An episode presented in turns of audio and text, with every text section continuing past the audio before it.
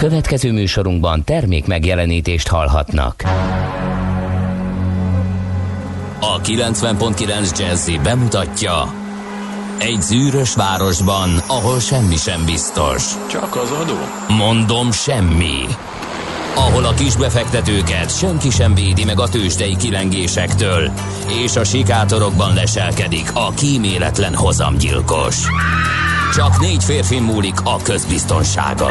Hadnagy urak, merre vannak?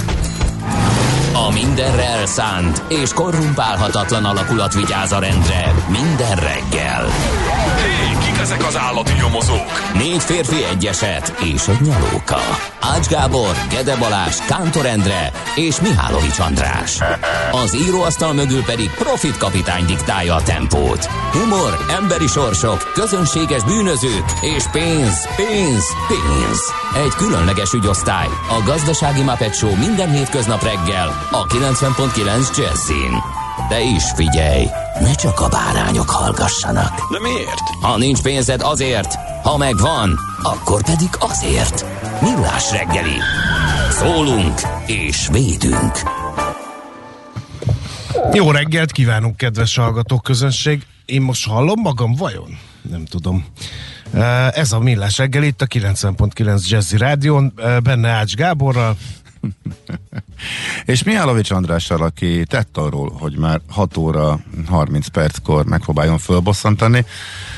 Egyrészt azzal, hogy hat óra harminc és fél perckor bevette látványosan a gyógyszereit, előtte egy hatalmas csokoládészeletet elfogyasztott. Nem majd csokoládé, pedig... fehérje. Csoki. Protein bár. Csoki kiszedjem bevon... a kukából a csomagolását. Csoki bevonós fehérje szelet? Igen, aha, ez lehet jó. Ilyeneket kapni. Nem csoki van rajta, hanem ilyen fehérje, minek? Kakaós fehérje. Minek pont. Neked még fehérje? Hogy még nagyobb muszkliaim nőjenek azért. Uh-huh. Azért, hogy ne csokit zabáljak, ezért. Egyébként. És ennek a legvégén megkérdezte, hogy te tényleg megveszed a negyvenöt forintos City Cola-t. Hát, e, tegnap találkoztam bele véletlenül, volt. És uh, már ránézésre egészségtelen. Tehát, hogy Uh, melyik? Vannak barátaim, akik azzal szórakoznak, hogy, hogy az én borfogyasztási szokásaimat gikarikírozandó, egymással versengve küldenek fényképeket minél olcsóbb borokról. Eddig kétszázkilencvenöt forint literes kiszerelésbe a, a rekorder, és megdöbbenve láttam, hogy, hogy ez a termék, ez még a legolcsóbb saját márkás ásványvíznél is olcsóbb. Tehát amiben csak sima víz van, az is majdnem kétszer annyiba kerül, mint ez a termék. És elhűltem, mert egyszer elcsíptem egy hát beszélgetésedet. Hát az ásványvizet kapsz ötven forintért is. Hát én el, most el, nyolcvan nyolcvan direkt végigjártam azt a részlegét az áruháznak, ahol semmi dolgom nem volt, hogy utána járjak, hogy ma felkészülten érkezzek erre a beszélgetésre. nyolcvannyolc forint volt a a szénsavas ásványvíz, másfél liter. Na ugyanebből a termékből... Azt, a Gedét meg kell kérdezni, hogy van az annál sokkal olcsóbban is. Ő biztos. Az, ő az illetékes szakértője ja, a biztos, témának. Biztos, csak, csak hogyha amiben víz van és semmi más, az nyolcvannyolc forint, akkor hogy lehet a víz plusz valami negyvenöt? Uh-huh. És azt... Jó kérdés. És abból ugye negyven a palack. Igen. És, és ki fogyaszt ilyeneket? Hát figyelj, mert megvan rá a kereslet. Hát a, ebben biztos voltam, mert a, ott találtam egy bontot ö, legnagyobb megrökönyödésemre. Bent a boltban? Találtam egy bontott kartont. De egy bontott boltban. Kartont. Tehát ja. Valaki abból már egyet kivett és hazavitt. És ö, hát több karton volt, ugye fel voltak halmozva, és ebből azért kevés volt. Meg azért a vendéglátóiparnak is megvan az apró szegmens, ahol nem kérdezed meg, hogy miből érkezik a nedő, főleg, hogyha higítod. Aha. És nekik egy kiváló beszerzési forrást, és hogy mondjam, a bekerárnak a jelentős csökkentését képes ez, hát ez elérni, és tényleg vannak, akiknek úgymond a hatás fontosabb. De ez mindig is volt ilyen, és milyen hatása van egy negyvenöt forintos mínusz palack, az az öt forintos valaminek? Hát azért az alkoholból valamennyi van benne. A City Colába? Most nem a City Coláról ja, beszélek, én most á, visszatértem a boros vonalat, ja. Ami egy kicsivel drágább. Hát a, a City Cola. A City Cola pont ugyan annyira egészséges, mint a nevesebb. Tehát, egy egészségtelen, illetve egészséges, mint a nevesebb társai. Szerintem mi a Gedével csak akkor űztünk ebből sportot. A Gede is? Fiam Brutus? Nem, a Gedével azon röhögtünk, hogy amikor azt gondoltuk, hogy ennél nincsen lejjebb. Nem mondta, hogy még ennél is van olcsóbb. Vo- volt egy valami speciális két literes, vagy két és fél literes kiszerelés akciósan, ahol még sikerült leszorítani, és akkor röhögve vettünk egy kartonnal, de én azóta nem nyúltam bele egyébként, úgyhogy de ez, ez, ez tényleg csak egymás cukkolására volt, illetve tényleg arra voltam kíváncsi, hogy mennyiben más, mint a ötszörösébe kerülő márkás kóla képződmény, és hát nem. Figyelj, de nem vagyok mérvadó, tehát figyelj, engem, engem elhajtottak az emlékevetes oktogoni kólakóstolómon is, és azt hitték, hogy csak, csak trollkodok, pedig Isten bizony. Esküszöm, nem tudom, hogy Coca-Cola volt, vagy Pepsi-Cola, ott kiraktak egy standot, és az volt a kérdés, hogy odamész, Meg, megkóstolod, megmondod, hogy ez melyik, és, és ha eltalálod, akkor kapsz egy, egy uh, ilyen Bóló, dobozzal. Nem egy, doboz, nem, egy dobozzal, nagyon meleg volt, és akkor mindenkinek baromi jól esett, egy hűtött uh, kólát. Oda mentem, és akkor, áh, jó van. Ez melyik? Hát mondom, ez Pepsi. Sajnos, sajnos nem, nem, de te lehet újat kísérletezni. Kaptam egy másikat, hát mondom, pont ugyanolyan volt, mondom, akkor akkor ez Coca. Nem. Nem, ez Pepsi. Na most ez így ment négyig, és akkor azt mondták, hogy na, húzzál innen, trollkodsz, itt, itt, itt a kurva, csak húzzál innen a fra...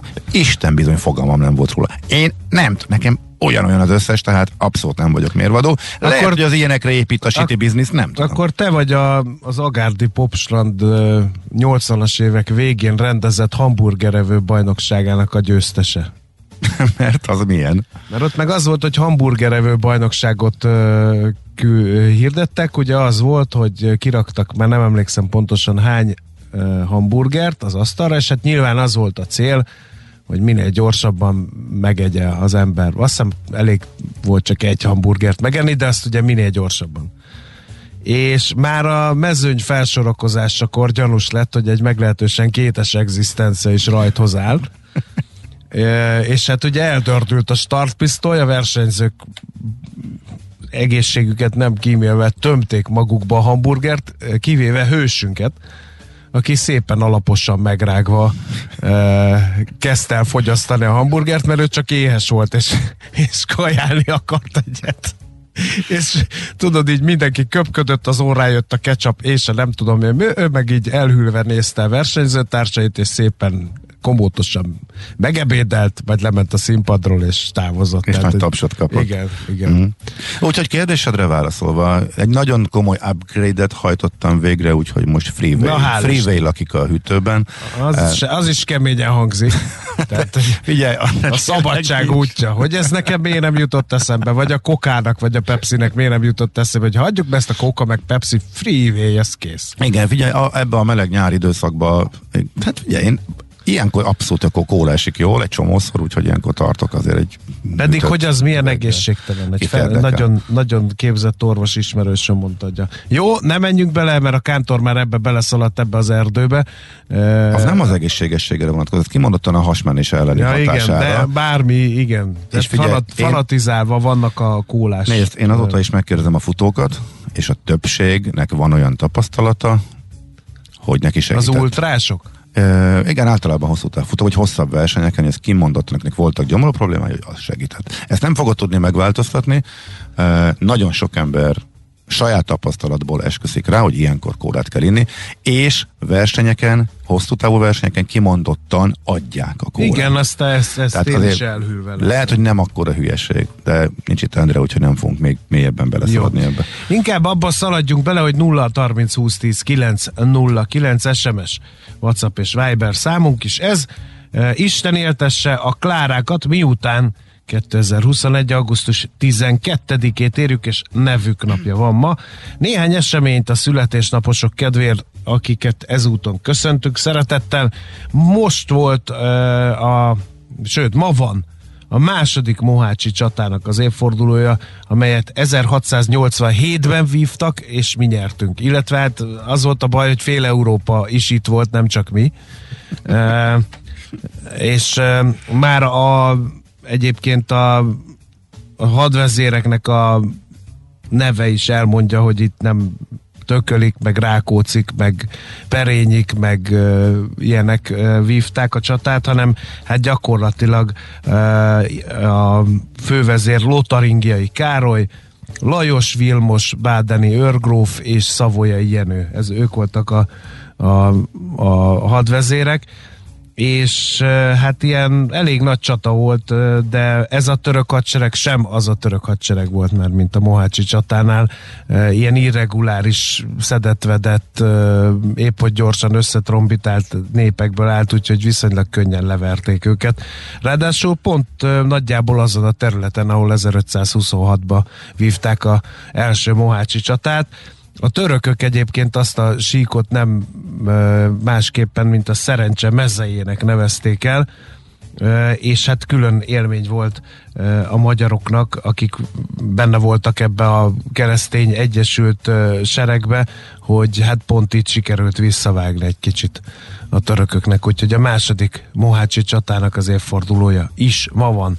Aztán a világ első fogaskerekű vasútja nem Magyarországon volt természetesen, ezernyolcszáztizenkettőben, augusztus tizenkettedikén Middletonban helyezték üzembe. Hogy azt kitalálta ki, hogy még kell plusz fogaskerék ahhoz, hogy megkapaszkodjon a csühös. Elforognának a kerekei ilyen meredeken? Vagy ott mi a lényege de annak a hajtásnak? Abszolút biztonságot ad. Ja? Igen, igen, egy plusz harmadik, ami megfogja az emelkedőkön. Egyébként egészen elképesztően e, profi rendszerek vannak már, e, tehát most legutóbb, amikor Svájcba vonatoztam, e, megy, megy, megy, megy, megy a vonat, egyszer elassít, egy kis kattanás, és akkor ott a hegyi szakaszon rácsatlakozik, e, aztán meg, megint kicsit egyenessé válik a pálya, akkor lecsatlakozik, és, és, és nagyon-nagyon profin, és biztonságosan meg van oldva. Rásegítésként is így használják, tök, tök jó megoldás.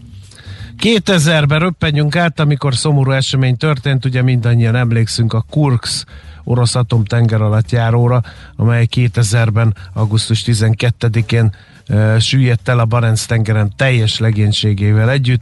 Hát ugye akkor beindultak ezek a nagyhatalmi reflexek, segítsünk, ne segítsetek, de mégis segítsetek, de már késő, szóval egy elég tragikus, azóta film is készült a Kurszk tragédiájáról, nekem bakancslistás még nem láttam, nem tudom, hogy ha valaki látta, az milyen véleménnyel van róla. Na, és akkor a születésnaposok, hát kezdjett el, jó? Miért? Kit akarsz nekem meghagyni? Hát az összeset. Ja, ja, most nincsenek sokan, tehát most viszonylag kevés. Jó, akkor Pistol Pete.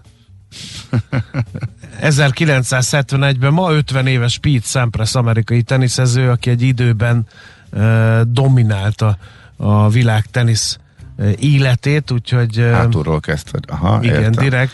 Jó, és figyelj! Tanita Tikaramot is ünnepeljük, akinek az az egy volt? Igen, hát alapvetően igen.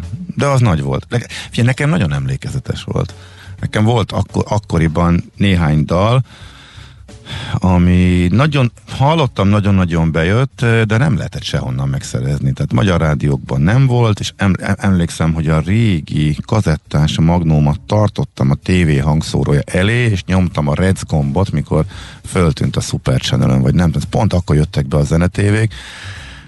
De kiderült, hogy annyira nem kellett volna, mert nagy nehezen, nagy nehezen ott ültem fél napig, nagy nehezen megszereztem, hallgattam, nagyon szerettem azt a dalt, a Twist in My Sobriety című dal, ugye nem is nagyon volt neki más, amire emlékezhetnénk, és utána eltelt egy-két hónap, vagy egy kicsivel több, és úgy berobbant Európából, és gigasláger lett, és már bárhonnan meg- megszerezhetett meg mindenki. Szerintem nincsenek is a művésznőnek hogy... megélhetési problémái, mert olyan jogdíjakat kap bár... Hát ne, nehogy azt gondolt, hogy egy dalból de, élet, de, életre szólóan meg lehet élni. Nem annyira, nem annyira jól működik ám ez. Nem? Nem, hát ugye az a brit listán is talán ott a tizedik hely környékén, tehát nem volt, oké, okay, Németországban is nagy sláger lett, ugye jóval később, akkoriban ez úgy működött, hogy valami megjelent Angliából, gyorsan mozgó slágerlista volt, elég hamar pörögtek a, a lefele és fölfele is a dolgok, rendszeres volt, hogy valami megjelent, mindenki rárongyolt, tehát az első helyen nyitott rögtön a slágerlistán.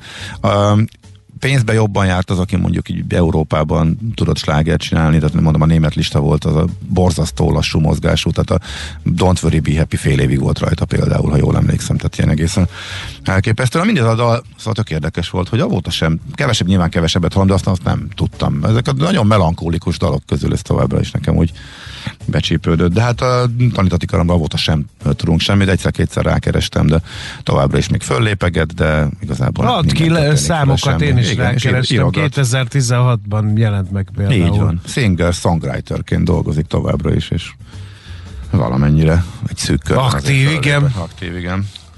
Aztán Dávid Ibolya, ügyvéd, politikus, az em dé ef egykori elnöke, ezerkilencszázötvennégy. augusztus tizenkettedikén született, és hát én nem akarom, ezt meghagyom neked, ha már itt... Már mit hagysz meg nekem? Hát a születésnapos. Ja, hát ha még tanítánál is elsumákoltuk, a, mikor született, akkor most szerintem fegye jótékony. Nem, a tanítatikán az érdekes. Nem, én mondtam ezerkilencszázhatvankilenc. Ja, mondtad, figyelj, alig volt bő húsz éves, amikor azt a dal csinált, az az, az az érdekes. Na, és van egy ezerkilencszázharmincas évjáratú születésnaposunk, akit úgy hívnak, hogy Soros György. Mi a titulusa? Magyar származású amerikai üzletember. Igen. De a névjegyére ráírhatna azt is, hogy céltábla, akár most már újabban. Nem, nem, nem ő választotta ezt a titulus, vagy ezt a szerepet, hanem adták neki. Profi politika csinálók, illetve kommunikátorok, de hát ez már egy másik történet. Úgyhogy őket köszöntjük most így ma reggel. No, zenéjünk, aztán nézzük meg, hogy mit ír a magyar sajtó. No, kérem... Mostanában a digitális világ összefogott ellenem. Ilyen hosszasan gondolkozik, mielőtt megjelenít bármit is. Lehet, hogy a hiba az én készülékemben van. Minden esetre nőtt az étterek forgalma, de van, ahol kinyitni sem sikerült, írja a Világgazdaság. A vendéglátóhelyek forgalma júliusban már megközelítette a kétezer-tizenkilenc júniusi számokat. Akkor százharminchárom milliárd volt a forgalom, most csak százharminc milliárd. A kasszaadatok szerint a július még sokkal jobb lehet, mint két éve, ennek ellenére óriási a bizonytalanság. Egyre súlyosabb a munkaerőhiány, az áremelkedés mellett a koronavírus járvány negyedik hullámának veszélye is árnyékot vet az őszre. Ráadásul a mostani adatok főleg a nyaralóhelyeknek köszönhetők. A fővárosban az éttermek zöme most is zárva van, miután a turizmus még nem állt helyre, a külföldi vendégek száma csak töredéke a két évvel ezelőttinek. A piaci szereplők többsége minden tartalékát felélte, és attól tartanak, ha megint teljes zárlat jön, nem tudnak életben maradni, írja tehát a Világgazdaság, sommázva a hazai vendéglátóipar problémáit. Aztán mi van még itt? Kérem szépen, az állam bevételeiről is ír egyet a cikk. Azt mondja, hogy kétszázötven milliárdos plusznál járt a költségvetés júli, június végéig, és ha nem történik váratlan fordulat, akkor ötszáz-hatszáz milliárd forint többlet is keletkezhet. A társasági adóbevételek felrobbantak, az adó szakértők azt mondják, hogy a cégek profitját nem ütötte meg a járvány. A katából időarányosan jókora elmaradás keletkezett, miután ugye egy csomó kedvezményt kaptak a katázók, de az év második felében várhatóan nőnek a befizetések, a gazdaság és a fogyasztás élénkülésével pedig dinamikusan nőtek az áfa bevételek is. A kiadások elszálltak, hat hónap alatt az egész évre tervezett deficit hetvenöt százalékát összehozta a büdzsé, ám a kétezer-kétszáznyolcvanhét milliárdos hiány fölött is marad még mozgástere a kormánynak. A hét egész öt százalékos deficit a jelenlegi költségvetési folyamatok alapján ugyanis tarthatónak tűnik. Idéztem hosszasan tehát a Világgazdaságot. Hmm. Egy érdekes riport van a Velencei tóról, a huszonnégy pont hu lement, és a helyszínen nézte meg, meg összefoglalta, hogy mi történt az elmúlt időszakban. Kiküldött tudósítónk? Kiküldött tudósítók voltak, de ott is beszéltek. Hát majd őt is, hát ő, ő már megszakértette, tehát egy részét, a vízpótlásos résznek ő is utána járt, arról beszéltünk múlt uh-huh. héten. Igen, az egy érdekes dolog volt, Kántor kolléga körbejárt, és ő is ott beszélt polgármesterrel, szakértővel, több mindenkivel. Most a huszonnégy is beszél polgármesterekkel, meg helyi vállalkozókkal is. Na, szóval, mire jutnak? Baj van? Önmagában maga a szám az döbbenetes. Én még nagyon a szezon elején voltam többször is a Velencei tavon. Akkor Ede kollega ajánlott egy strandot az északi parton, ahol tényleg valóban, valóban nagyon-nagyon kevesen voltak, és kellemes volt, csak nagyon furcsa volt, hogy nem volt. Tehát a, attól a résztől, ahol bemész a vízbe, jó sokat kellett gyalogon az egyetlen nyitvatartó büféhez, hogyha inni akartál valamit, meg rettenetesen agyagos volt az alja, tehát alig volt olyan rész, ahol mondjuk ne térdig süppeltél volna az alján a nem agyag az, mi az az alján? Iszap. Iszap, igen, igen, köszönöm szépen. A korzon viszont sokan voltak, és azért is kerestem másikat, mert baromi sokan voltak. Most azt írják, hogy lézengenek az emberek a korzon. Tehát ez a három dolog így együtt, hogy először volt a A halpusztulás, utána körbejárta a sajtót az, hogy nagyon lezártak kevés, nagyon kevés víz van benne, plusz jött az, hogy lezárták a strandokat. Nem összefüggésmentes a, amiatt, hogy kevés a víz, ugye? E, igen, mert hogy a vízminőség nagyban romlott. Na most ugye a halpusztulás is néhány napos történet volt, a víz valóban kevés van benne, de azt lehet benne úszkálni, tehát nincs egyáltalán. Abszolút. Tehát szó nincs arról, mint a Balaton déli partján, hogy más mehetnél. Hogy kilométereket kell besétálni. Illetve van egy-két strand, ahol tényleg sokáig, pont a korzón elég sokáig kell bemenni, ez kétségtelen. De e, amúgy nem, e, és e, meg, meg is nyitották a strandokat néhány nappal később, de ez a három már annyira negatív e, sajtót, illetve negatív e, képet adott e, összességében a tónak, hogy e, azt mondja valamelyik polgármester, hogy hetvenöt-nyolcvan százalékos csökkenés, alig vannak, e, ami furcsa, igen, igen, tehát ennyire.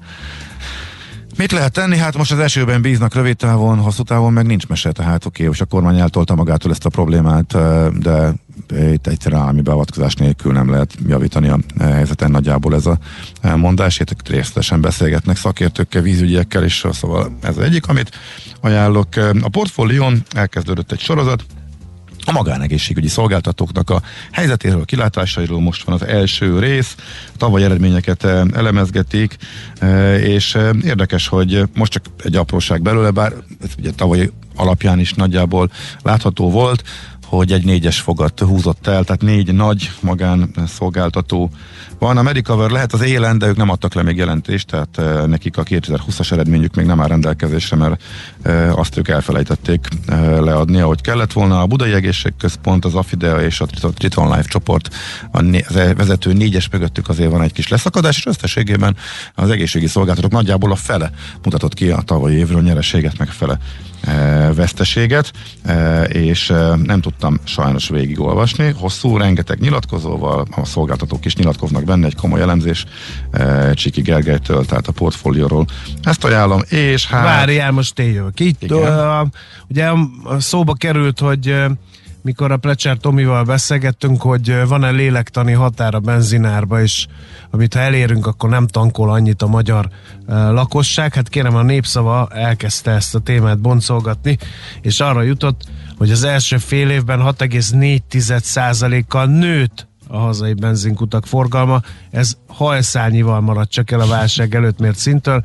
A nagymárkás kutak veszítettek népszerűségükből, az autósok közül egyre többen kis hálózatok útjait keresték, de a szakértők szerint nem az alacsonyabb árak miatt. Te ezt érted? Mert azt mondtam, hogy persze, amikor így nagyon megnő, a nagy láncok azért jobban rápakolnak, tisztelet a kivételnek, mert ahol verseny van, ott azért ők is kordában tartják az árakat, és akkor azért mész oda, mert hogy a kicsik utaknál általában nagyobb a kedvezmény.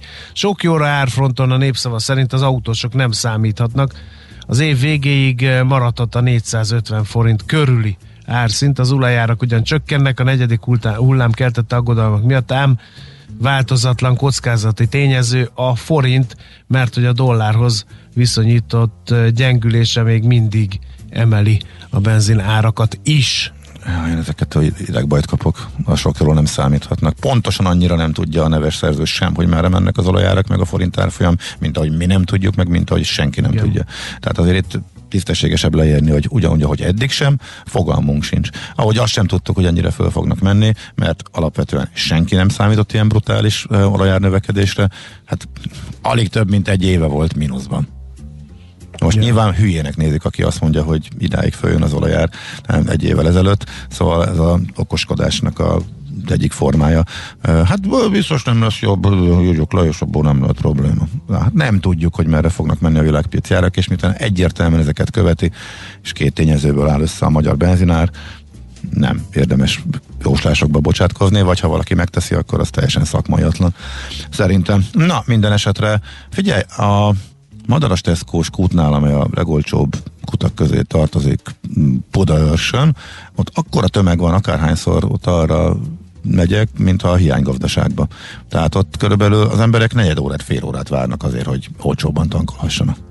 Egyrészről. Másrészről meg itt ez adat, amikor legutóbb volt ez a kiugrás néhány évvel ezelőtt, amikor a hasonló szintre mentek föl, akkor egyértelműen látszott, hogy sokkal kevesebben autóznak, és az visszaesést okozott. Most meg nem.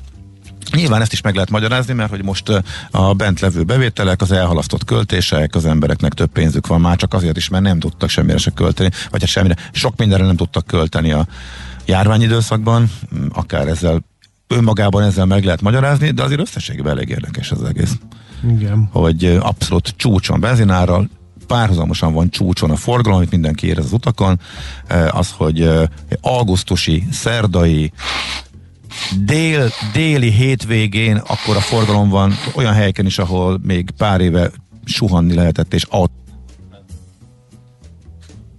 autót nem láttál ebben az időszakban, hogy az ihaj. Na, okés. Na, nézzük a tőzsdei híreket. Mondom, nézzük a tőzsdei híreket. Mit szólsz hozzá? Valaki trollkodik, de akar minket állítani. Nézzük a ki, ki más lenne a Zsolt? Na, jó van, nézzük a tőzsdei híreket, de ahhoz még egy pillanat, egy gombot meg kell, hogy nyomjak. Vagy kettőt.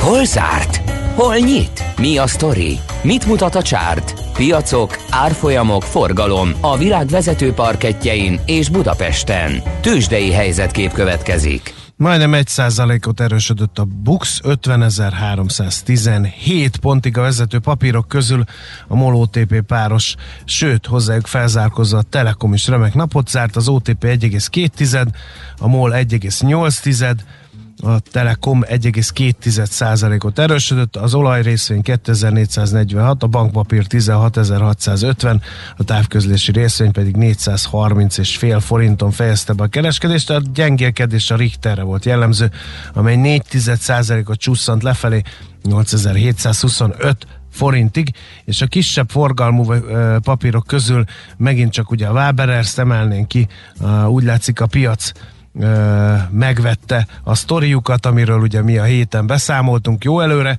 tizennyolc egész nyolc tized százalékot ment fölfelé hétszáz millió forint fölötti forgalomba, úgyhogy igazán megsüvegelendő tőzsdei teljesítmény volt tegnap a Waberersnél. A Masterplast ezúttal stagnált négyezer-hétszázötven forinton, és nézem, hogy valami értelmezhető forgalomban. Ja, még itt van viszonylag értelmezhető forgalomban a Graphisoft Park, amelynek egy egész nyolc tized százalékos plusz került a tickerje mellé, úgyhogy nem volt ez olyan nagyon rossz nap, bár biztos a négy i gé meg az Opus részvényesei nem tapsoltak annyira, mert a négy i gé két, az Opus pedig egy százalékot veszített értékéből, de hát ezt, mindezt nem olyan túl acélos forgalom mellett tették, úgyhogy olyan nagyon aggódniuk sem kell az említett papírok birtokosainak. Nézzük, mi volt külföldön. Na, hát külföldön az volt, hogy rotáció ismételten, hogyha kimondottan a Wall Street-et nézem, akkor nagyjából azt látjuk, amit eddig kijött az inflációs adat, a várva várt inflációs, egy icike-picikével jobb volt. Egyből azt lehetett mondani, hogy jó, hát a Fed ezzel a kivárós taktikájával, meg hogy az ideiglenes, az a felfutás lehet, lehet, hogy nem is akkora hülyeség, amit ők mondanak. Akkor viszont megerősítés nyerhet az a várakozás, hogy ha valamit venni kell, mert annyi pénz van, a tőzsdének mennie kell, mert hogy pénzeső van, akkor maradjunk a ciklikus részvényeknél, amelyeknek jót tesz az, hogyha a gazdaság szárnyal, és nincs akkora infláció. Úgyhogy maradt ez a pénzbeáramlás, vagy átáramlás a hagyományos iparágakba, a technológia pedig esett, és ha már tegnap beszéltünk róla, ugye nem értettem, hogy hova szállt el a Moderna, meg egyáltalán a vakcinagyártóknak az árfolyama. Én ugye már sokkal alacsonyabb árfolyamon azért szálltam ki, mert irreálisnak tűnt fundamentálisan. Most megjelent egy elemzés, és a Bank of America hozta ki egészen brutális számokat, hogy az összes még engedélyezés alatt egyes fázisban, kettes fázisban levő gyógyszerének brutális sikernek kellene lennie, húsz évig kellene ezt a növekedést folytatni, hogy egyáltalán csak a közelébe érjen annak az árazásnak, amit már elért.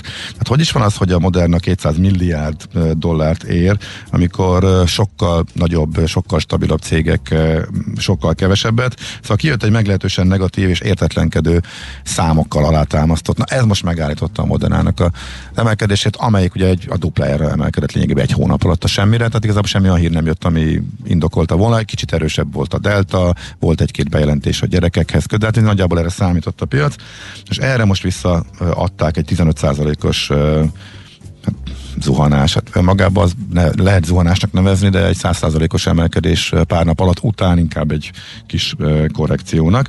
Úgyhogy uh, a Pfizert is kicsit megütötték, de az is nagyot ment az elmúlt időszakban.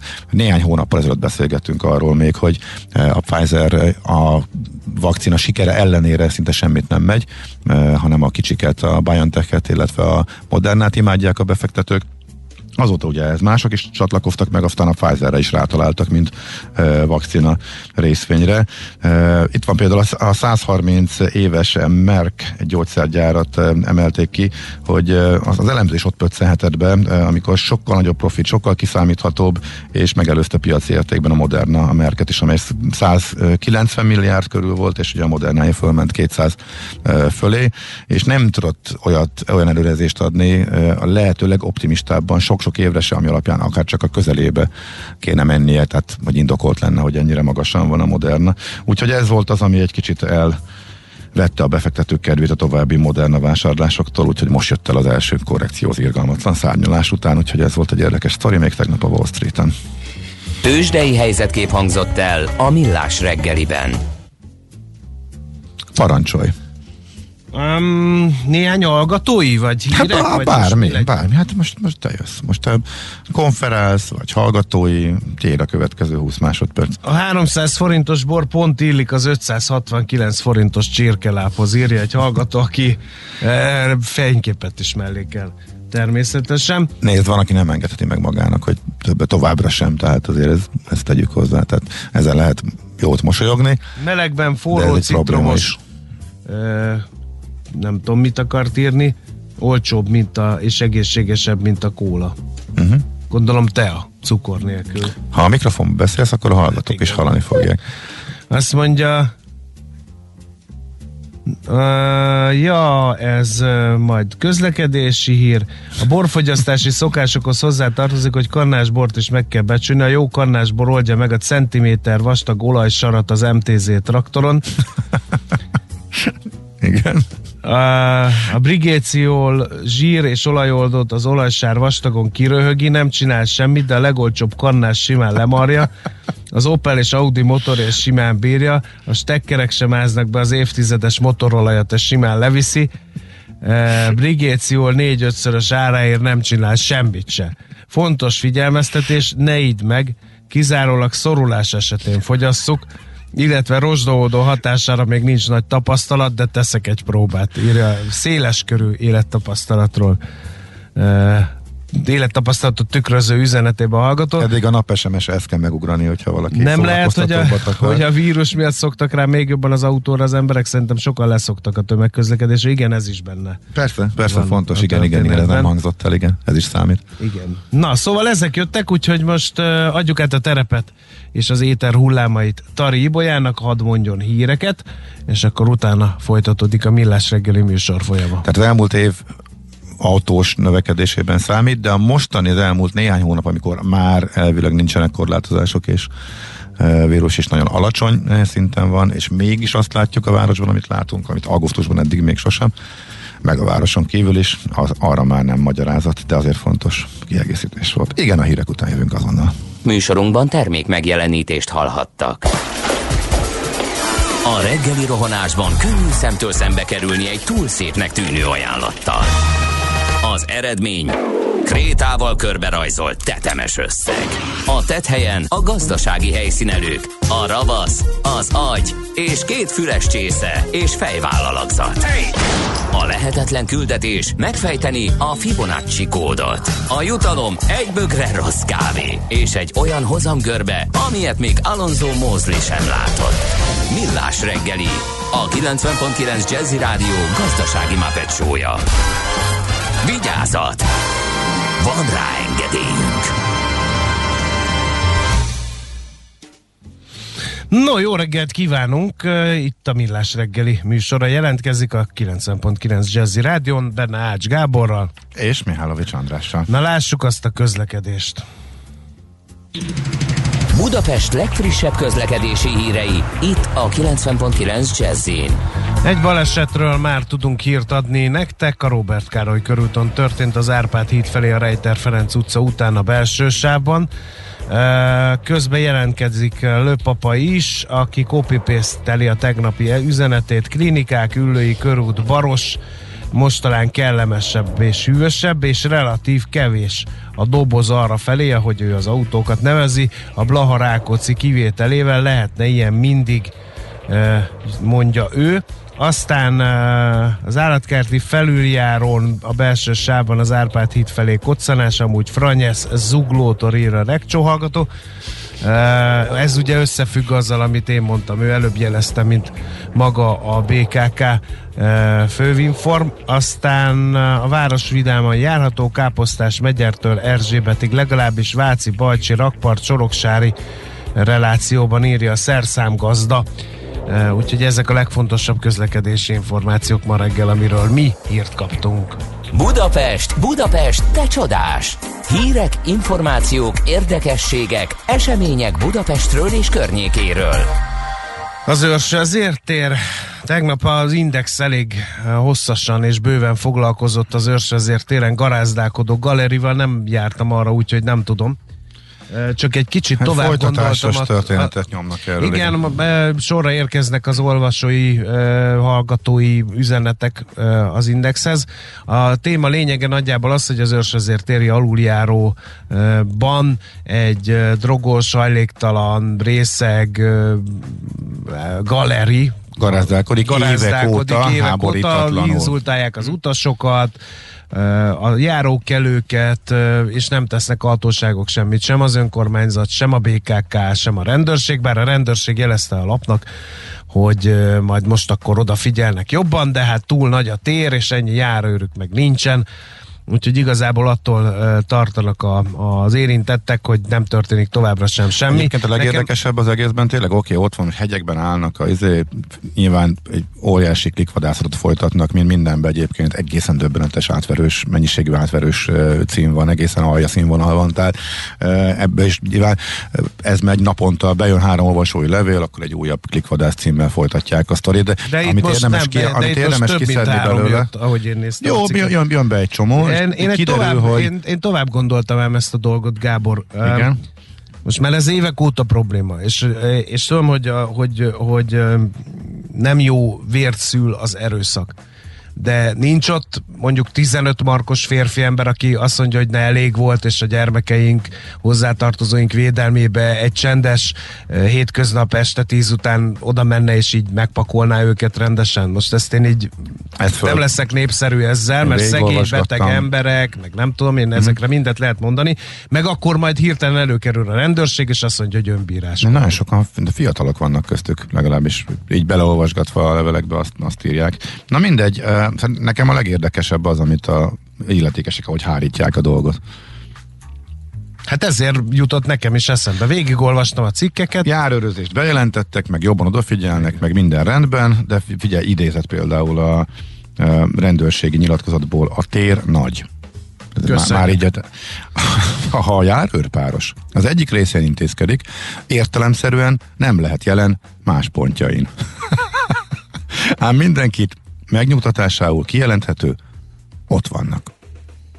Úgy érzem, most sikerült megnyugtatni azt a néhány tízer okay, ott vannak, csak éppen továbbra is inzultálják.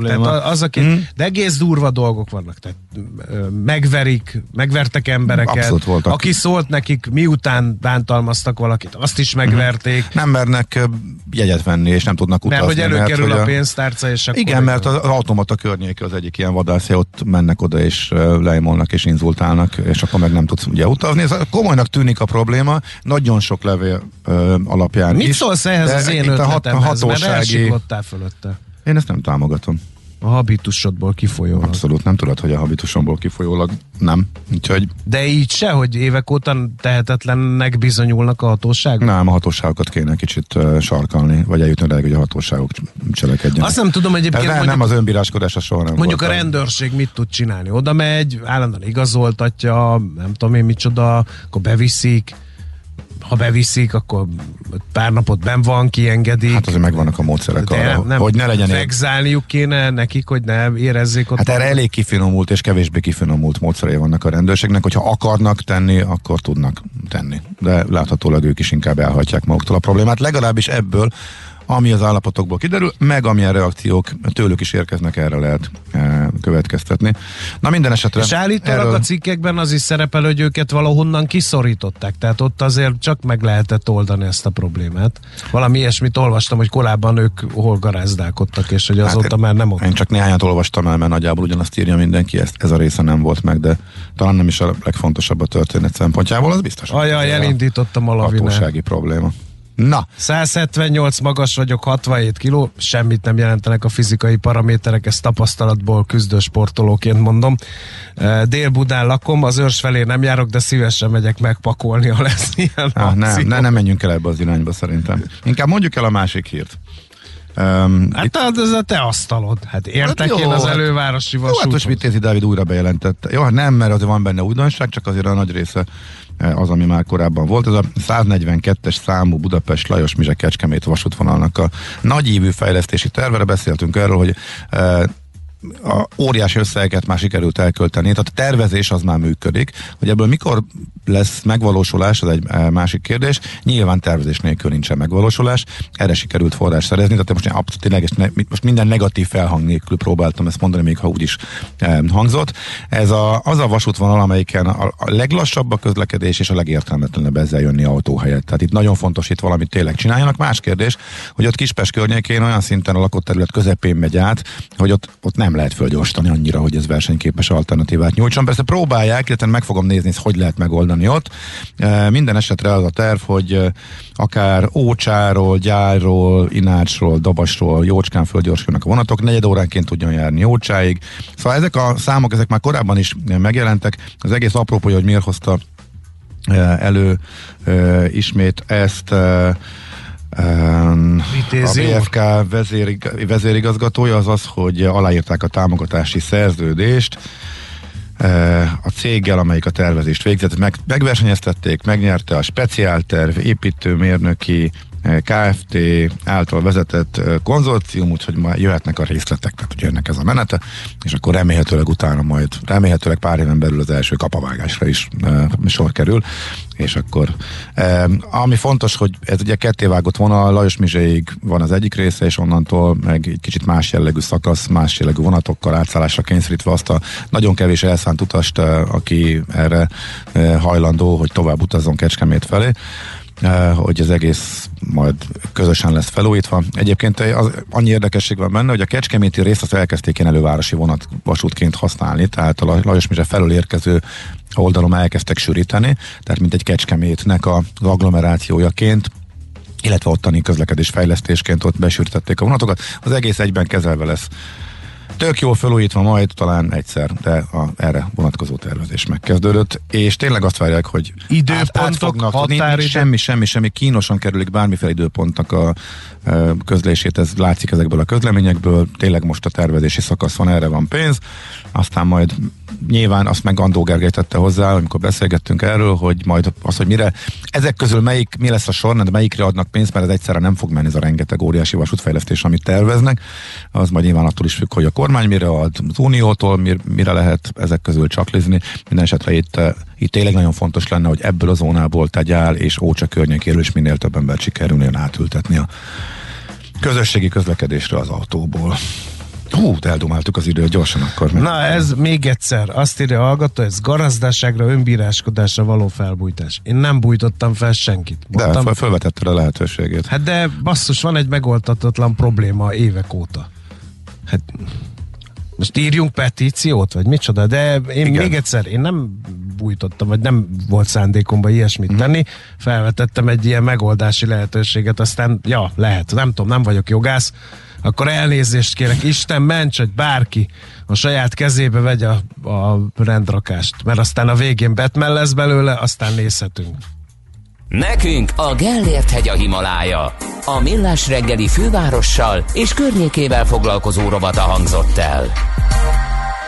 És itt van velünk a vonalban Nagy László Nándor, a Money pont hu kommunikációs igazgatója. Szervusz! Jó reggelt, sziasztok! Személyi kölcsönökről beszélgetünk, mert hogy az iskolakezdés előtti időszakban mindig jönnek ki adatok arról, hogy mennyi költsége ez, sokan, hát mondhatjuk azt, hogy kényszerülnek hitelből finanszírozni az iskolakezdési költségeket.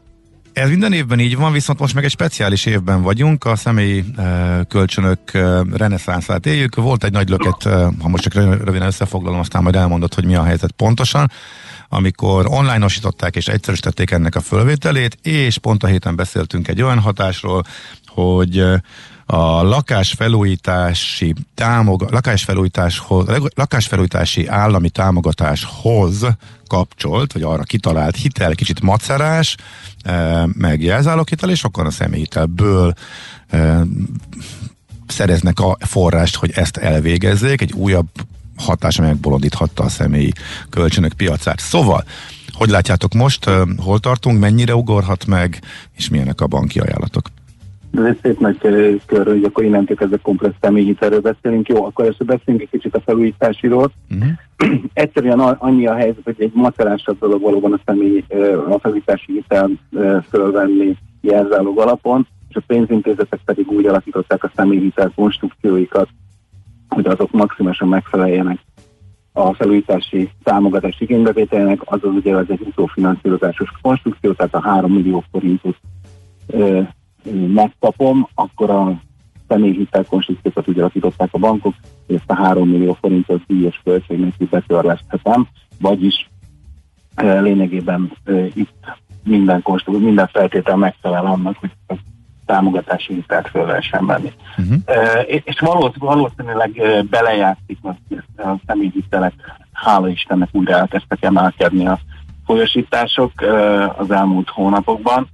E, Ugye júniusban már negyvenhét egész két milliárd forintnyi kihelyezés történt, ami, ami egy egészen kedvező történet, és így összesen most már kétszáztizenkilenc milliárdot is meghaladta június végén az az állomány, amit, amit folyósítottak a bankok. Ez ugye messze van még attól, amit kétezer-tizenkilencben csúcsidőben láttunk, hiszen akkor az első hat hónapban már kétszázhetvennyolc milliárd fölött volt a folyósított állomány.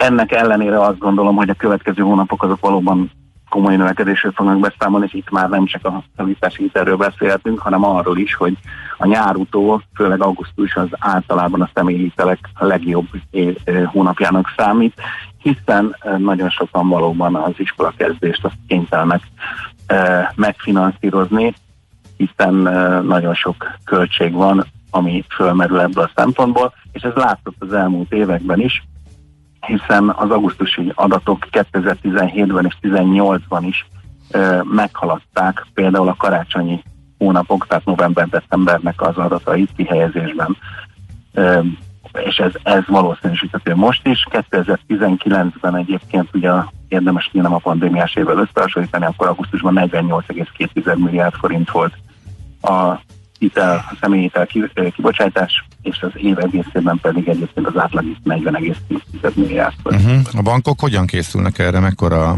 verseny? Most milyen té há em-ek érhetők el? Nyilván a különbségek? A verseny az abban érhető leginkább utól, hogy a két körös jegybanki alapkamat emelés az egyedül nem látszik, vagy minimálisan látszik a személyhitelpiacon. Tehát miközben a jelzálog hitelpiacon már a várakozások is beépültek, és májustól azért láttunk szépen kamatemeléseket, és ezek folytatódnak folyamatosan. Itt a személyhitelpiacon annyira komoly változásokat mi most még nem látunk. Uh-huh. Van egy-két uh, átárazódás, illetve van egy-két emelés, de összességében azt gondolom, hogy ez még mindig nagyon kedvező. Uh, nagyon sok függ attól egyébként, hogy az ügyfél mit választ. Ha azt választja, hogy uh, hajlandó akár bankot is váltani, tehát a számláját ott kezelni, vagy legalábbis jövedelmet utalni egy újonnan megnyitott számlára. Abban az esetben jelen pillanatban a Money pont hu-nak a kalkulátor szerint a top ajánlat az hét egész tizennyolc százalékos té há em-mel futhat, futhat. Ez azt jelenti, hogy egy 1 millió forintos öt éves fölvett hitelnél a törlesztő összeg az tizenkilencezer-nyolcszáz forint alatt marad havonta, és körülbelül egy egész tizennyolc millió forintot kell visszafizetnünk. És mi a legjobb ami... akkor, hogyha nem váltok bankot, és egy másik ha pedig, banktól? Ha Aha. pedig egy másik banktól vagyunk, ott pedig a top ajánlat jelen pillanatban az ennél ö, több mint egy százalékkal magasabb, nyolc egész két százalékos, ebben az esetben viszont törlesztő, de ez nem olyan nagyon látszik, ez alig ö, kevesebb, mint ötszáz forint a különbség, tehát itt húszezer-kétszázötvenkét forintos ár jön ki, a teljes visszafizetendő összeg pedig egy egész huszonkettő millió forint. De ezt mondom, ezek a legjobb ajánlatok. A személyhiteleknél is iszonyatos nagy a szórás, ebből is lát, ez abból is látszik egyébként, hogy miközben itt milyen egyszámjegyű ö, kamatokról beszélgetünk, az em en bé kimutatása szerint az átlagos kamat az tizenegy egész hat százalékos. Hát nekem a saját bankom dobott föl ilyen elképesztően jó ajánlatként, kétszámjegyű ajánlatot, ilyen pop-up ablakként, úgyhogy igen. E, a, évtizedekig lehetett azt hallani, hogy a személyhitelek, hiszen fedezetlen hitelek, azok nem nagyon fognak húsz százalék alá menni, és akkoriban, amikor ezt elkezdték mondogatni, akkor azért ez még egy, még majdnem, hogy vonzó volt egy húsz százalékos kamat, uh-huh. mert hogy azt mondjuk, hogy ez, ez egy olyan termék, amit ugye lényegében odaadnak hozomra, de nem szabad elfelejteni, hogy óriásit változott egyébként a világ, és például azért uh, lehet nagyon jó adatokat kinyerni most már az ügyfeleknek a számla múltjából, és épp ezért a pénzintézetek nagyon-nagyon komolyan e, bombáznak valóban bennünket ilyen ajánlatokkal, hiszen látják a számlamúltat, látják azt, hogy mennyi pénz megy a számlára, látják, hogy milyen forgalmat generálunk, és ennek alapján ők beminősítenek bennünket, és ennek kapcsán kapjuk meg az ajánlatokat.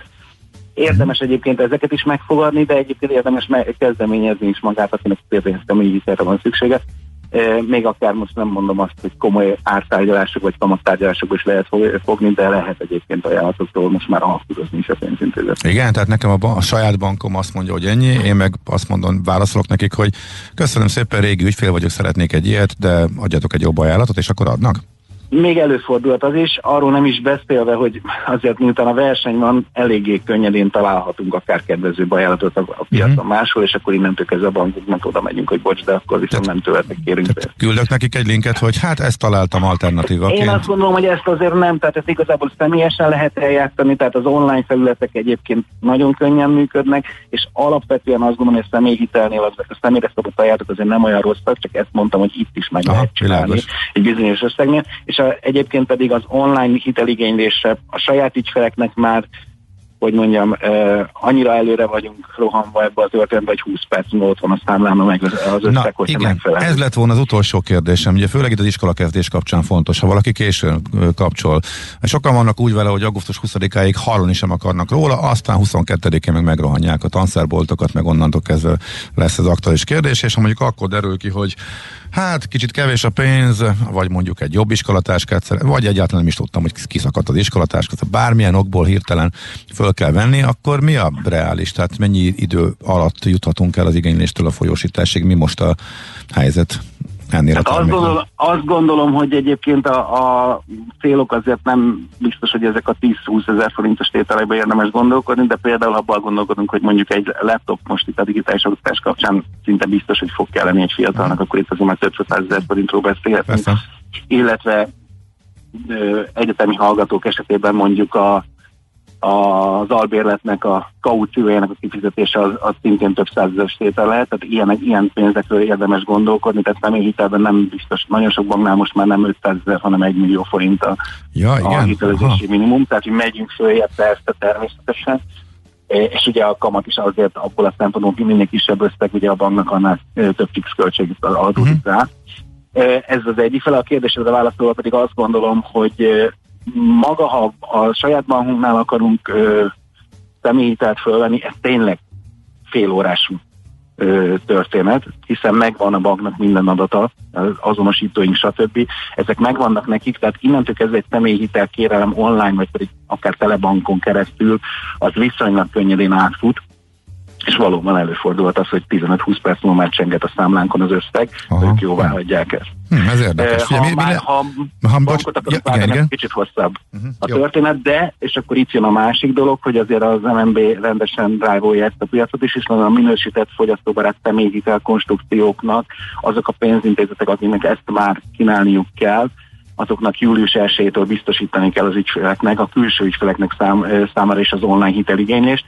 Itt azért nem pár percen belüli elbírálást várhatunk, de az em en bé itt is megszabja, hogy meddig kell egy-egy ajánlatnak megérkezni, és azt is, hogy egyébként ennek az ajánlatnak két napon belül perfektuálódni kell, hogyha az ügyfél úgy dönt, hogy ezt kéri. Figyelj, egy utolsó gyors kérdés, csak így elgondolkodtam, hogyha tényleg csak kisebb összegre van szükség, és tényleg az iskolakezdés, akkor mi lehet az alternatíva, és akkor a folyószámla hitel jutott eszembe. Az például nagyon gyors, viszont sokkal drágább, vagy ez, ez hogy néz ki? Ez drágább. Én azt gondolom, hogy a személyhitel most le, meg lehet találni az ötszázezer forintos tételt is, de azért ö, ö, óvnék attól, hogy most ezért egy ilyen ötszázezer forintos tételért, vagy háromszázezer forintos tételért valaki a bankba menjen, még akkor is, hogy ez adott pillanatban fontos, valóban lehet ö, ilyen szempontból folyószámla hitelt igényelni, vagy ha úgy gondoljuk, akkor azért most az hitelkártyák piaca szerintem ugyanúgy kedvezően működik, és kedvezően ö, lehet dolgozni vele.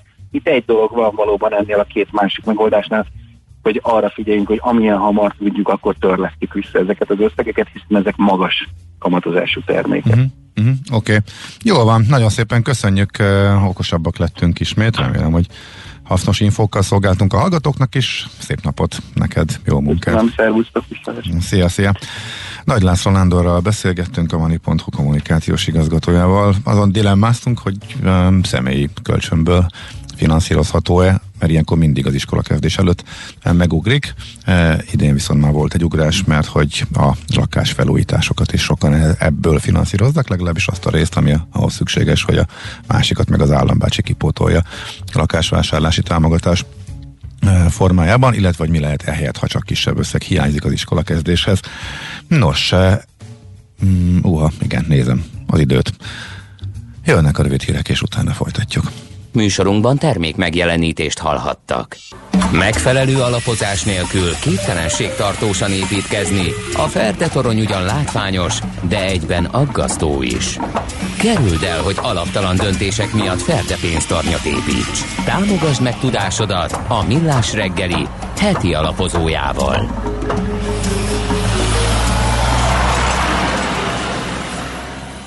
És a vonalban itt van velünk Gyurcsik Attila, az Akkord alapkezelő vezérigazgatója. Jó reggel, szia! Jó reggelt kívánok, sziasztok! Hát egy egész forradalmi gondolatodat fogjuk most körbejárni. Jelesül ugye mindenki azt mondja, hogy jön a delta variáns, amiről nem lehet tudni, hogy majd mit fog okozni. Lesz-e lezárás, lesz-e megint egészségügyi túlterheltség, és a többi, és a többi. Na most, ha ilyen bizonytalanság van, akkor a tőkepiac általában megijed, behúzza a féket, nem lehet tudni, hogy mi lesz a cégekkel, hogyan hat mindez az eredményeikre, stb. stb. Inkább maradjunk a hátsónkon, ne vegyünk, majd meglátjuk, hogy mi lesz ebből az egészből.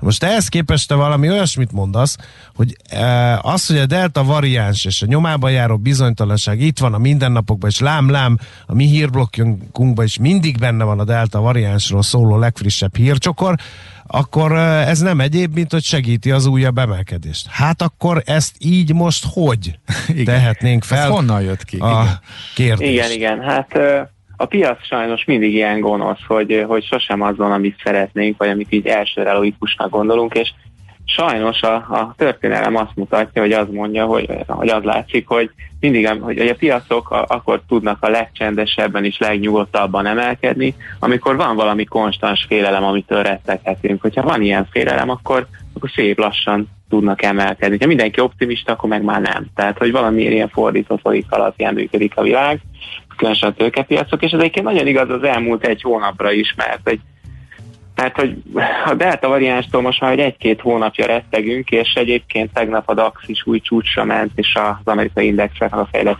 piacok is szép lassan új csúcsokra vánszolottak. Hát igen, ezt látjuk, tehát ezt nehéz száfolni. Tehát, hogy, hogy a, hogy a fél, hát van erre egy, erre már van egy mondás is, a, a, az angol így hívja ezt, hogy climbing in the wall of worry, tehát, hogy a félelem falán történő emelkedés, tehát, hogy egyébként kétezer-tizenhétben, amikor, amikor volt ez a nagy kereskedelmi háború a Trump részéről, akkor is csöndben és nyugodtan emelkedtek a piacok, és ezzel minden nap rettegtünk attól, mikor érkezik egy újabb büntetővám uh-huh. valamire, ennek ellenére tudtak emelkedni a piacok. De hogy Nyilván ez szerintem egy fontos tényező, hogyha mindenki egyszer optimista, akkor nem emelkednek a, a részvénypiacok, vagy ritkán emelkednek, szóval kell valami, amitől félhetünk, és úgy tűnik, hogy ez a delta variáns, legalábbis eddig a pontig egy tökéletes ilyen félelemfaktor volt, ami eh, kispadra ültetett jó néhány befektetőt.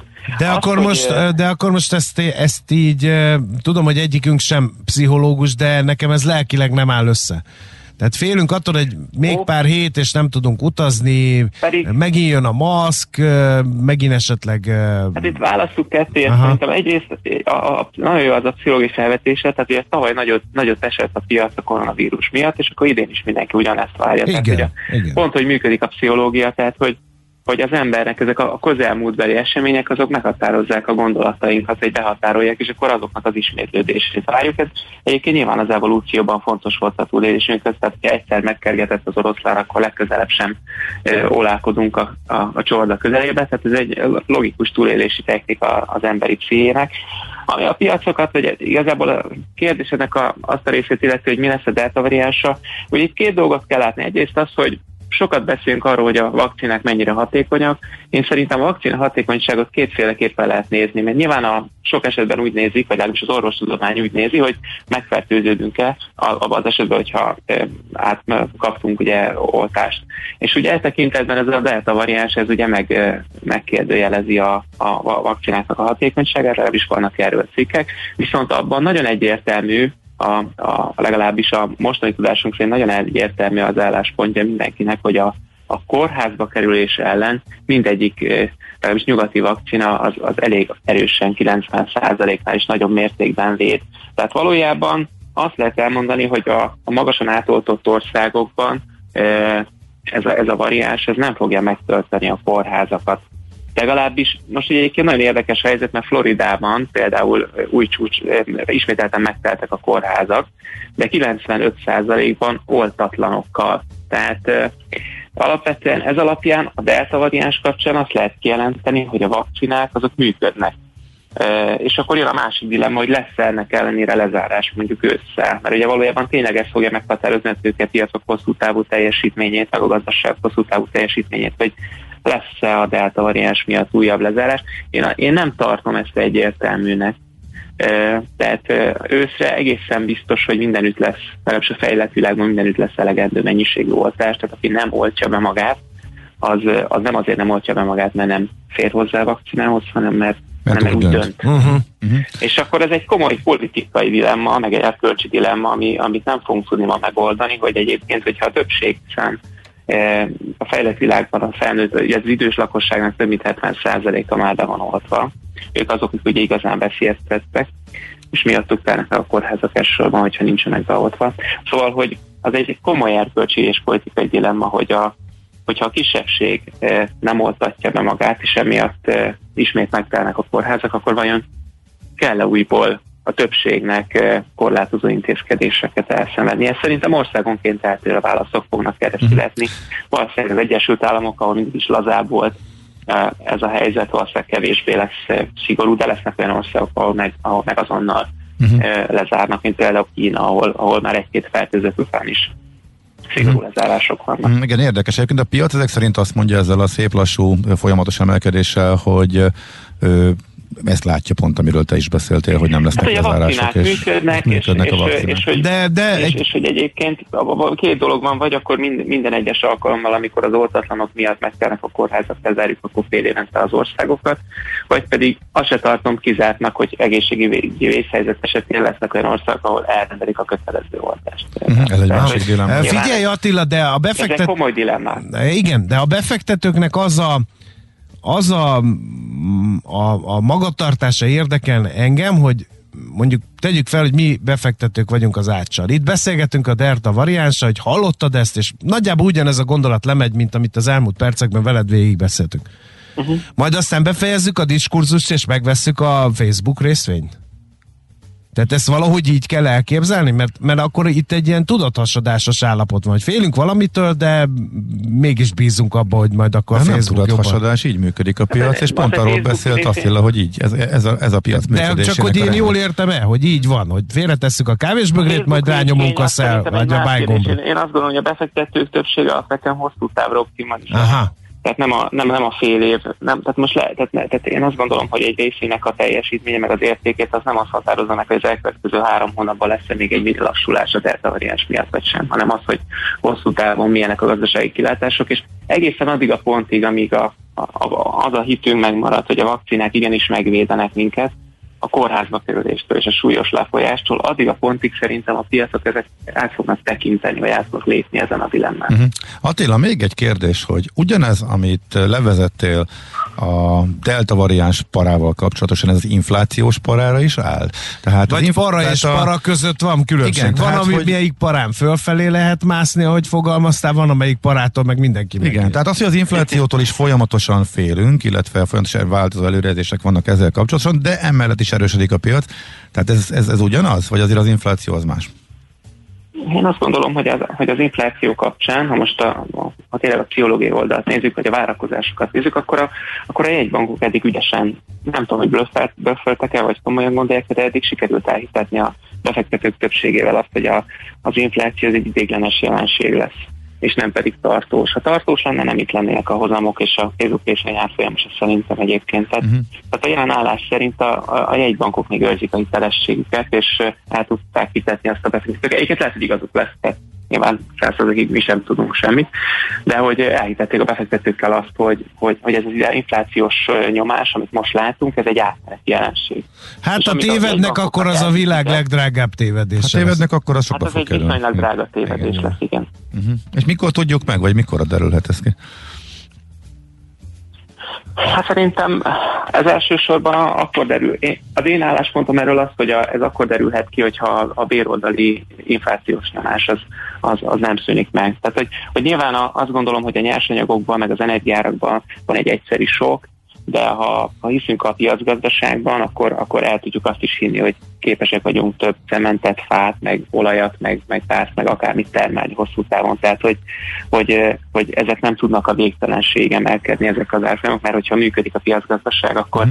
akkor értelemszerűen jön a többletkeresletre, előbb-utóbb érkezik több kínálat. Magyarul konténerből is fogunk tudni többet gyártani, meg konténerhajóból is lehet többet gyártani. Nyilván idő kell hozzá, mm. erre mondják egy bankok azt, hogy ez egy átmeneti sok, és a piac majd alkalmazkodik. Erre szerintem igazuk is van. Mm. Nyilván a kérdés az az, hogyha az elfogyó munkaerő és a munkaerő, hogyha ezek az inflációs várakozások ugye durván beépülnek a munkaerőpiaci várakozásokba és a bértárgyalásokba is, és beindul egy ilyen árbérspirál, na azt már nehezabb lesz megfogni, és, ha, és amikor a piac azt, azt látja, hogy ezen az oldalon is elindul egy inflációs nyomás, akkor, akkor, akkor szerintem attól meg fog érni, mert azt viszont már csak nagyon hatatlanul a kamatot kell emelni elég, elég agresszívan, hogy ezt megállítsd. Uh-huh. Okay, Mint okay, egyébként majd. Hozzáteszem, hogy a Magyar Jegybank teszi is, igen. mert látja, hogy ez a helyzet. Oké, uh-huh. oké. Okay, okay. Na, ez nagyon érdekes volt. Nagyon szépen köszönjük, Attila. Szép napot, jó munkát neked is. Köszönöm szépen nektek is. Sziasztok. Szia, szia. Gyurcsik Attilával, az Akkord Alapkezelő vezérigazgatójával beszélgettünk. Heti alapozó rovatunk hangzott el a Millás reggeliben, hogy döntéseinket megfelelő alapokra tudjuk helyezni. Ma hallgató megfejtette, az emberek félelmeiket gyakran pozitív cselekedetekkel kompenzálják, hát ha ez segít. Végül is. Ács Gábor sose félt még. Ja, nem, mert viszont, ő maga Darth Vader. Viszont ez a, ez a jelenség, amiről Attila beszélt, ez nagyon-nagyon érdekes, és a, ez az egyik legfontosabb példa arra, hogy mennyit számít a tapasztalat a tőzsdén. Ez, amit elsőre nem értesz, és ez jó néhány hasonlót meg kell, hogy tapasztalj, hogy, hogy lásd, hogy a negatív hírek jönnek, hogy hú, de nagy para van, hú, de nagy para van, és mégis kicsit emelkedik, mégis kicsit emelkedik, és ha mondjuk ettől elsőre megijedsz, és, és azt mondod, hogy hú, ez tényleg gáz, és besortolsz, akkor tudsz a legnagyobb veszteséget elszenvedni. Szóval nagyon érdekes, hogy ez a, tényleg a nagy emelkedések akkor tudnak lenni. Hát, tudod, ez stabil, amikor, hozzá, amikor mindig van akár három ismerősöd, hogy Gábor, most mibe tegyem a pénzem? Infláció van, jön a delta variáns, nem tudom, évtizedek óta emelkedik a tőzsde, kipukkanással fenyegetnek, stb. Stb. Mibe tegyem a pénzem? És akkor azt mondod, hogy Tibor, csak neked, sóhaj, szobaasszony, fárosz. Nem? Figyelj, én megégett, nem azt, hogy megégettem magam, csak nagyon kellemetlen helyzetbe kerültem. Én, Én már soha senkinek de, nem vagyok hajlandó semmit mondani. De tényleg képzeld el, amikor visszahallottam, hogy, tehát barátilag. Hogy az a szemétács. Igen, azt de tényleg, figyelj, fél órán keresztül elemezgettem a helyzetet, mondtam, hogy én ezt csinálom, de ez bármikor változhat, tehát én viszonylag tudom, rövid távol játszom. Pedig te nem is vagy és... a hűbele Balázs, mint én mondjuk. Ne, figyelj, gondolhatod az én befektetési tanácsom. Figyelj, de én ezt már elég régóta csinálom, és van úgymond stratégiám, meg vannak megérzésem, de ezek ugye változnak, és én ezt nem tudom átadni senkinek, mert elég nagy a megérzés arány benne. De elmondom a véleményemet, hogy mit látok, mire érdemes figyelni. És akkor három évvel később visszahallott, hogy mondott valamit, hát egy darabig jó is volt, de utána meg akkorát buktam vele, de hát akkor nem hívott fel engem, és az, hogy így csapódjon vissza, és akkor ez, ez ilyen sokszerű volt. Azóta nagyon-nagyon nem szívesen beszélgetek erről így barátilag se, ne senkivel, mert hogy ezek után így jön le a dolog. Hát persze megváltoznak a dolgok, hát én is folyamatosan változtatgatom, ennek ez a, ez, ez a lényege. Minden nap felhívni, hogy ma nem történt nem, hát semmi, nem, ma nem történt nem semmi, ma nem történt most történt valami, figyelj oda. Persze, tehát, hogy nem ez működik. Hát és már rég teljesen és nyilván mindenki után. Ingyen várja ezt, amit te mondasz neki, meg nem tudom, ilyet, majd bele, szóljál. Beleragadt egy részvénybe, amit én utána pár héttel később, amikor változott a helyzet, eladtam, most akkor nyilván nem tudott eszembe, hogy akkor most szóljak neki, nem is beszéltünk erről, egy egyszerű véleményt kért. Na, nagyon kellemetlen volt, és nagyon rosszul éltem meg. Na, minden esetre ezért óvatosabb vagyok azóta, az biztos. Jó, na, e, megint híreink jönnek e, Taríbolyától, aztán pedig e, folytatódik természetesen műsor folyamunk, e, amiben lesz majd a futóműautó rovat is természetesen. De, e, de előtte e, a Messi átigazolás. Én meglepett, hogy benne van az adás testében ez a téma. Azért, mert a Beke Karcsi annyi érdekes cikket írt, és annyi érdekes hátteret rak azzal elintézi, mint a magyar sajtó kilencven százaléka, hogy bajban van a Barcelona, és nem tudta megfizetni. Nem, ez sokkal bonyolultabb, és sokkal érdekesebb. És az meg P Z S volt a Lionel, és akkor elment. Egy, az egész üzleti modellnek a de. válságáról szól, és nagyon érdekes üzleti modell átalakulás van ebben az iparágban, óriási amiben a arab olajmonarchiák játszanak óriási igen, szerepet. De ez még mindig csak az egyik része, úgyhogy Beke Károly a portfóliótól írt egy nagyon érdekes elemzést erről, úgyhogy vele fogunk beszélgetni majd nem sokára a hírek után.